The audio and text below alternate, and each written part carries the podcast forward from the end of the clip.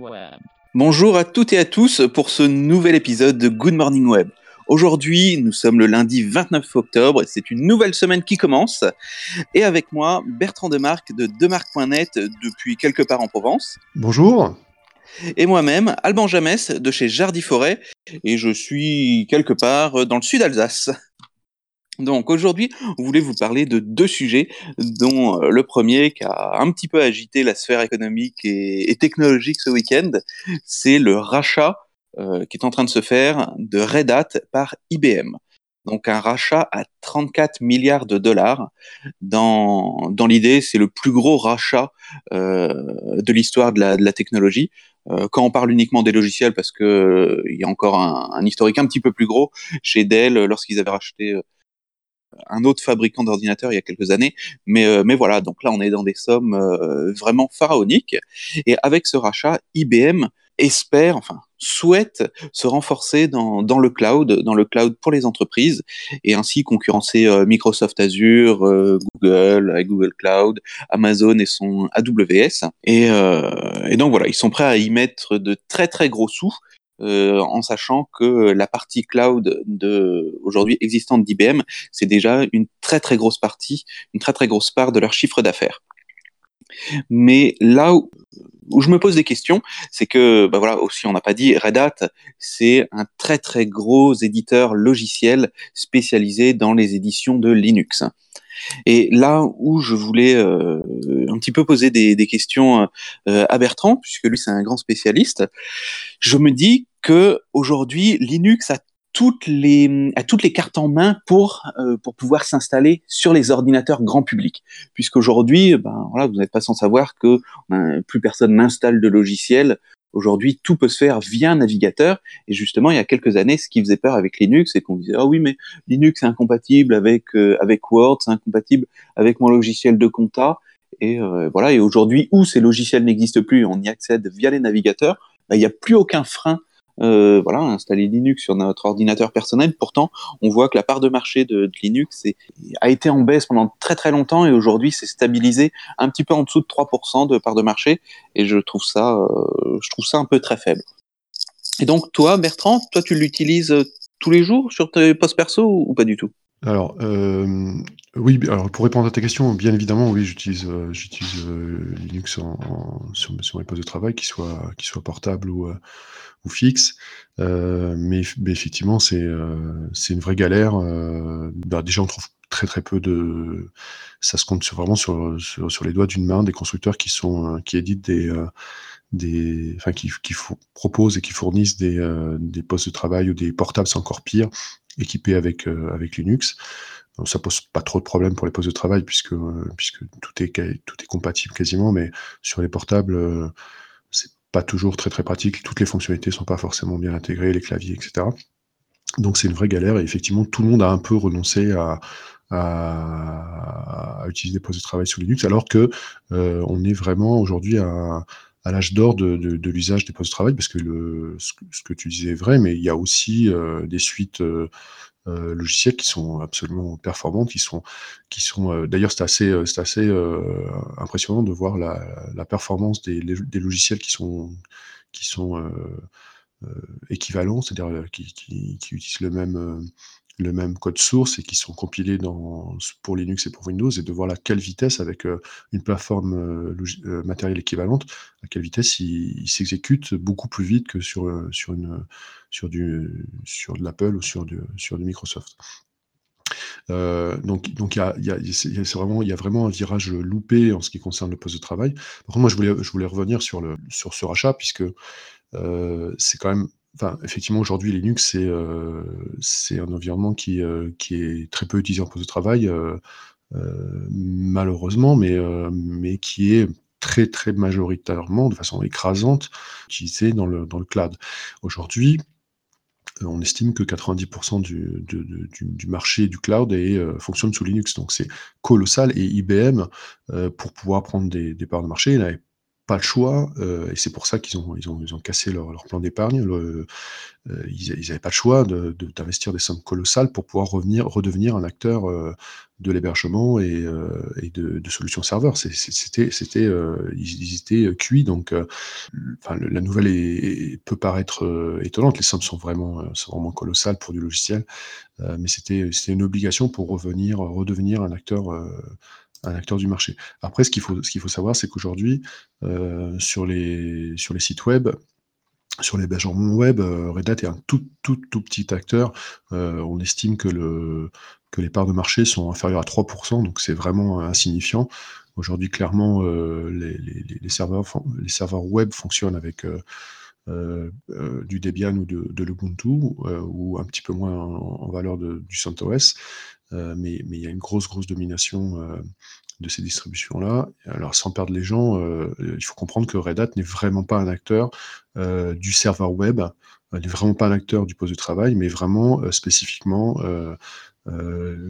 fait pour pour être, pour, pour être dans le cloud. Et donc, l'intérêt d'IBM, c'est de, redevenir, ce que tu disais, Alban, un vrai acteur important de, du cloud virtuel. C'est-à-dire qu'ils ne vont pas fournir, certainement pas fournir un, un, cloud IBM, mais des briques logicielles pour que, pour que les, pour que les, les hébergeurs et les, grands acteurs euh, puissent euh, fabriquer du, cloud avec des solutions euh, logicielles qui soient, qui soient adaptées à leurs besoins et qui soient avec des, briques qui sont à usage, qui, qui sont dans les usages actuels, c'est-à-dire AWS ou, ou d'autres acteurs. On peut on parler d'OVH il, y a quelques jours qui n'utilisent pas forcément Red Hat, mais, mais l'idée, c'est vraiment de pouvoir créer, en, associant les deux, IBM et Red Hat, quelque chose de, de vraiment une solution vraiment, vraiment efficace dans, dans le cloud et ça ne va pas permettre demain de voir des solutions post de travail émerger pour, pour, pour culturer sur le sujet chez IBM. Et pour clarifier les choses pour ceux qui nous écoutent et pour moi-même aussi, euh, je crois que tu es la personne la, plus à même à, répondre, quelle est la différence fondamentale entre ce qu'on appelle le cloud et l'hébergement? Puisque pour moi, le cloud, euh, comme dit la Maxime, c'est euh, simplement hébergé sur l'ordinateur de quelqu'un d'autre. Donc quelle est la différence justement entre l'hébergement, comme tu disais là où c'est Debian qui l'emporte, et le cloud où Red Hat a toute sa place? Alors, en fait, euh, euh, la, différence, en fait, euh, c'est qu'effectivement, dans dans un nuage, ça veut rien dire. Et ce qu'il faut comprendre, en fait, c'est que on, on, déconnecte en fait les fonctionnalités, les, fonctions basiques d'un serveur, et plutôt que d'avoir un hébergement qui soit lié en fait à un serveur physique. Euh, dans le cloud, en fait, on virtualise, c'est-à-dire qu'on on, on, dissocie en fait les, ressources euh, matérielles, qu'elles soient euh, disques ou qu'elles soient processeurs, en, découpant, en, donc en virtualisant des machines qui peuvent être à, fois, enfin qui sont à la fois, qui sont qui sont des disques qui sont sur des baies d'un côté et euh, des, des, des, des, cartes mères, on va dire, euh, pour simplifier, de l'autre. ce qui permet en fait de pouvoir une machine virtuelle ou un container de pouvoir le faire, lui donner des ressources qui soient qui différentes en fonction de, des besoins de l'utilisateur et de pouvoir le faire évoluer et ou de pouvoir le migrer sur un autre data center s'il y a besoin. Donc on virtualise complètement l'usage et en fait, effectivement, derrière le cloud, il y a des serveurs, euh, mais ce ne sont pas des serveurs euh, avec un disque dur, une carte mère et de la mémoire et un processeur. Ce sont des choses qui sont dissociées de façon à pouvoir les faire évoluer en fonction des besoins de l'utilisateur. Euh, euh et ça, c'est quelque chose qui, qui est essentiel aujourd'hui dans, dans dans, le développement des entreprises, des startups, et euh, parce qu'on a besoin d'avoir, euh, euh, ne pas être limité à, devoir à chaque fois rajouter des serveurs et de pouvoir rajouter des, machines virtuelles de façon. Aujourd'hui, on, ajoute des, ressources de façon totalement automatisée en fonction bah, du trafic qu'il y a sur le, site web, des choses comme ça. Donc, on peut, aller même jusqu'à le, rendre totalement automatique. Et ça, c'est quelque chose qui est vraiment dans l'air du temps en fonction de de l'usage que, peuvent faire, euh, euh, dont peuvent avoir besoin les, clients de, des, clouds et leurs utilisateurs, puisqu'il il suffit qu'il y ait un passage télé ou des choses comme ça, les ressources vont pouvoir augmenter dynamiquement. Donc ça, c'est vraiment l'intérêt de, et puis physiquement aussi, de pouvoir être présent à différents endroits de la planète en fonction des, en fonction des besoins. Donc, si je résume, un serveur classique d'hébergement, c'est un ordinateur complet qui est mis dans un data center, alors qu'un hébergement cloud, c'est des processeurs d'un côté, des processeurs la RAM d'un côté, et les euh, disques durs de l'autre côté. Et tout ce, en gros, c'est un ordinateur qui n'est pas complet, mais qui, euh, qui se gère via le réseau, euh, enfin voilà, qui se monte tout seul via le réseau à la demande. Voilà, ça c'est de la virtualisation et le, la notion de cloud est, étant que en fait on, on dissocie encore, on rajoute encore un niveau, un niveau euh, puisqu'on euh, rend euh, ça, on peut rendre ça disponible euh, à l'autre bout du monde. Les ressources peuvent être, en général, sont dans le même data center pour, avoir des, bien sûr des temps de réponse qui soient, qui bons, mais on peut très bien avoir l'équivalent matériel sur différents data centers et l'autre balancer ou backuper les données d'un site en Europe à un site aux États-Unis ou des choses comme ça. Donc ça, c'est une, une, notion encore plus virtuelle dans le sens où c'est pour ça qu'on parle de, de nuages parce qu'on ne sait pas forcément où sont les physiquement euh, l'utilisateur ne sait pas où sont ces données, sur quel disque dur elles sont, puisqu'elles sont réparties sur plusieurs disques durs pour, pour des raisons de sécurité. Donc on virtualise complètement, on rend euh, les, les, données euh, physiquement, on sait plus, sait plus physiquement où elles sont, puisqu'on on, a rajouté des, des, couches, des couches de virtualisation et de et, et on a découpé les données pour bien sûr, tout ça pour les sécuriser, pour, pour, avoir, pour, pour, pour, ne plus avoir de temps de, de, plantage. S'il y a un problème serveur, euh, bah, c'est automatiquement c'est réapprovisionné et ça, c'est relancé dans une autre instance et ça repart de façon complètement invisible en, quelques, quelques millisecondes ou quelques secondes au pire. D'accord. Et deuxième sujet aujourd'hui, on a appris ce week-end euh, que Carrefour allait transformer des anciens Carrefour Market et anciens Carrefour Contact en drive piéton dans Paris. Euh, donc l'information ne fait pas très technologique euh, là derrière, mais je trouve que de la part de Carrefour, ça fait un petit, un petit peu petit bras, puisque voilà, on est en 2018, euh, c'est un petit peu l'époque d'Amazon Go, là ça fait déjà un an qu'ils sont lancés, et qu'Amazon Go donc ces magasins sans aucun, sans aucune caisse, sans, sans, euh, sans salariés de, de, contact avec la clientèle. Ben voilà, Amazon prévoit d'en ouvrir 3000 euh, avant la fin de l'année prochaine. Euh, il y a aussi, vous l'avez peut-être vu passer cette vidéo euh, ce week-end aussi sur Twitter, il y a la chaîne de magasins chinoise Tao Café, et ben voilà, qui se lance aussi dans, dans le, dans le dur en Chine en, en, lançant sa chaîne de magasins entièrement automatisée, donc sans caisse, sans, sans personnel d'accueil. Et, euh, et, on sait aussi que Carrefour a, un gros partenariat avec, euh, avec les Chinois de chez euh, Tencent, et qu'en Chine, en ce moment, ils sont en train de tester des, des magasins également sans, sans caisse, où, où le paiement se fait par par, par reconnaissance du visage.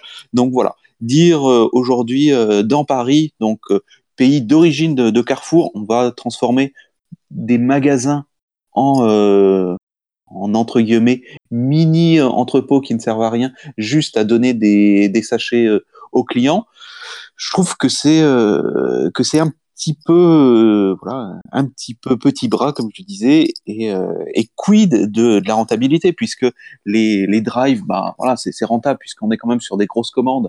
Euh, voilà, maintenant, euh, sur du drive piéton, c'est de la petite commande, c'est de la préparation euh, hors de la ville, puis transportée dans ces points de, de, de relais colis, hein, euh, voilà, on peut les nommer comme ça, juste pour les donner aux clients.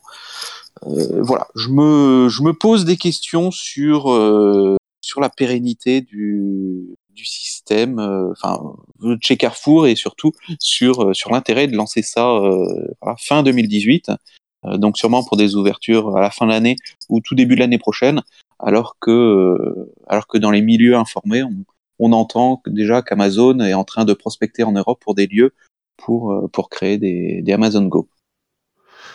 Euh, moi, je suis complètement d'accord avec toi. C'est évident, évident qu'il n'y a pas de il y a, pas de, enfin, ils pourraient aller plus loin. On sait très bien qu'ils pourraient aller plus loin. La, question, c'est pourquoi ils veulent pas euh, aller plus loin, en sachant que qu'ils ont la capacité technologique d'y aller.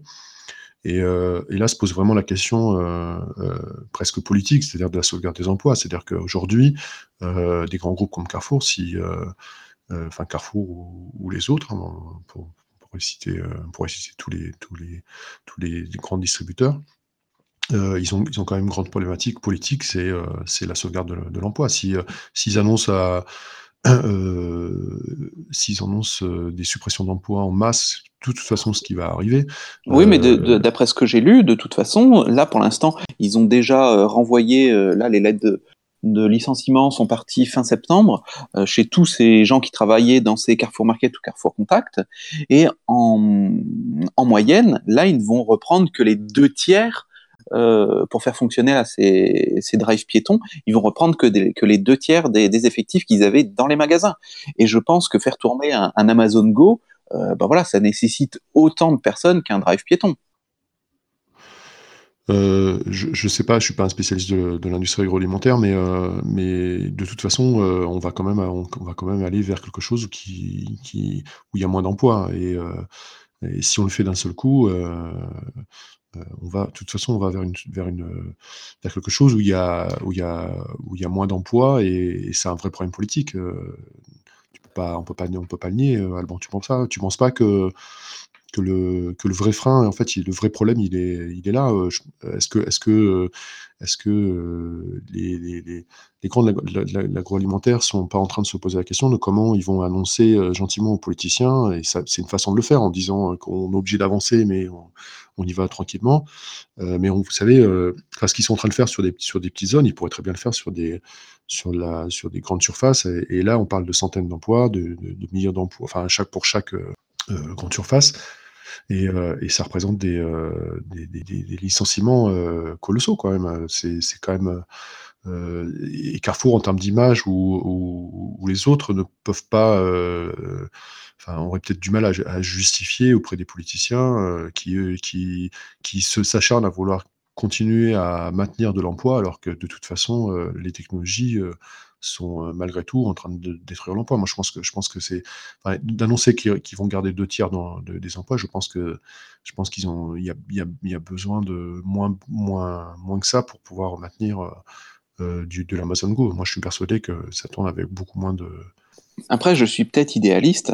Voilà, quand, quand on disait, enfin voilà, je, pour moi, les, les, les postes, je vais appeler ça les postes perdus, sont des postes qui peuvent être remis en, euh, dans le service. Aujourd'hui, là, je, je, travaille juste à côté d'un carrefour, donc euh, hypermarché. Je ne pense pas, euh, j'irai peut-être voir, je pense pas que c'est la mise en place de des quatre pauvres caisses automatiques qui a détruit euh, des postes de, de caissière. Je pense pas que c'est le, le self-scanning euh, qui va euh, qui va détruire les, les postes de caissière puisqu'on est toujours passé on est toujours obligé pour l'instant de passer en caisse. Simplement les passages en caisse se font beaucoup plus vite et c'est un, un c'est un, un, bien pour le consommateur. Et je pense pas qu'un jour Carrefour va dire bon maintenant plus personne n'attend en caisse on va supprimer les postes de caissière comme ça on fera comme il y a 20 ans tout le monde attend 10 minutes en caisse et voilà, je crois que ça serait le tollé auprès des consommateurs et j'éviterais d'aller chez Carrefour. Euh, pas pour les pertes d'emploi, mais parce que j'ai pas 10 minutes à perdre. Et je pense que là, dans les dans les euh, dans les Carrefour Contact qu'ils ont fermé, où il y avait six personnes, c'est parce que les magasins étaient ouverts de de 7 heures du matin jusqu'à euh, jusqu'à 22, 23, peut-être même minuit, et il fallait, et il y avait peut-être qu'une seule personne dans ce magasin voilà, à une heure donnée. Et je, je pense que là, c'est c'est euh, ces drive piétons, bah, c'est la même chose. Et je, je pense que cette perte d'emploi n'est pas due au, euh, au fait que qu'il faut moins de monde pour gérer le magasin, mais je pense que c'est simplement il faut moins de monde puisque les euh, les points de retrait, donc là c'est ces drive piétons sont ouverts moins longtemps, ça va être de l'ouverture 8h 8h. Donc simplement on perd en amplitude horaire donc on perd en service client.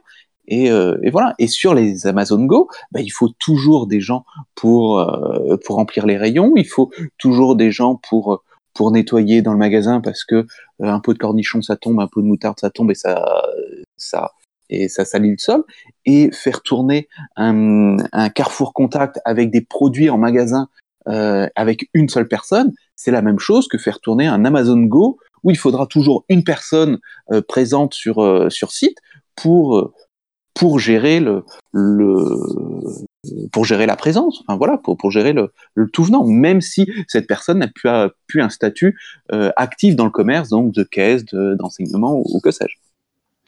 Oui, mais je pense qu'il y a des économies. Euh, je suis pas tout à fait d'accord avec toi parce que je pense qu'il y a des économies d'échelle à faire sur le sur des sur des grandes surfaces et euh, si demain on remplaçait euh, toutes les caisses toutes les caissières par des caisses automatiques, il y aurait forcément une, baisse d'emplois. Euh, je vois pas pourquoi les emplois seraient, conservés. Aujourd'hui, si tu si tu vas dans, des caisses automatiques dans une, dans une grande surface, tu as huit caisses automatiques, tu qu'une seule personne qui va surveiller. Donc tu as forcément cette personne qui qui aurait pu faire un boulot de caissière. Euh, oui, oui, mais non, puisque euh, aujourd'hui, comme, tu dis, 8 caisses remplacent physiquement une, deux caisses. Les anciennes caisses avec les tapis roulants. Donc, euh, donc voilà. Je... Mais je, pense, quand même qu'on va vers la réduction d'emplois à terme sur, dans, dans, le secteur de la grande distribution. Et, alors, effectivement, c'est plutôt des emplois peu qualifiés et, et, pas forcément super intéressants, mais c'est c'est une vraie, euh, c'est une vraie problématique de les, les Américains, les Chinois n'ont pas, pas du tout de, de se posent pas ce genre de questions. Ils sont, c'est, c'est, ils avancent et puis, euh, et puis c'est, je pense que philosophiquement, les grands groupes français, européens ont plus de, de gêne par rapport à ça, à la, perte d'emploi et, et, sur, ils sont peut-être plus frileux aussi euh, d'avancer. Euh, euh, juste, juste par ce, par ce, par ce, avec cette problématique-là, parce que je pense qu'aujourd'hui, euh, rien n'empêcherait que, qui, massivement supprime euh, une grande partie des caisses. mais je, me trompe peut-être, mais effectivement, je pense que la réaction va pas se faire à trop attendre quand, quand les premiers, les premiers Amazon Go vont arriver en France.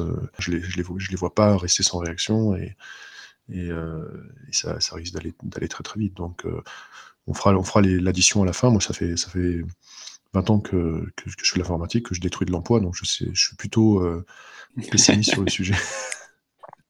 Et eh ben sur, cet aveu cinglant, on, vous remercie de nous écouter et euh, bah, comme à chaque fois, vous savez où nous retrouver. Hein. on est présent sur LinkedIn, sur Facebook, sur Twitter, sur YouTube, sur SoundCloud, sur toutes les bonnes plateformes de podcast. Et n'oubliez pas, Good Morning Web, ça prend trois os à good. Et on vous souhaite une bonne semaine et on vous dit à demain. Bon lundi, à bientôt.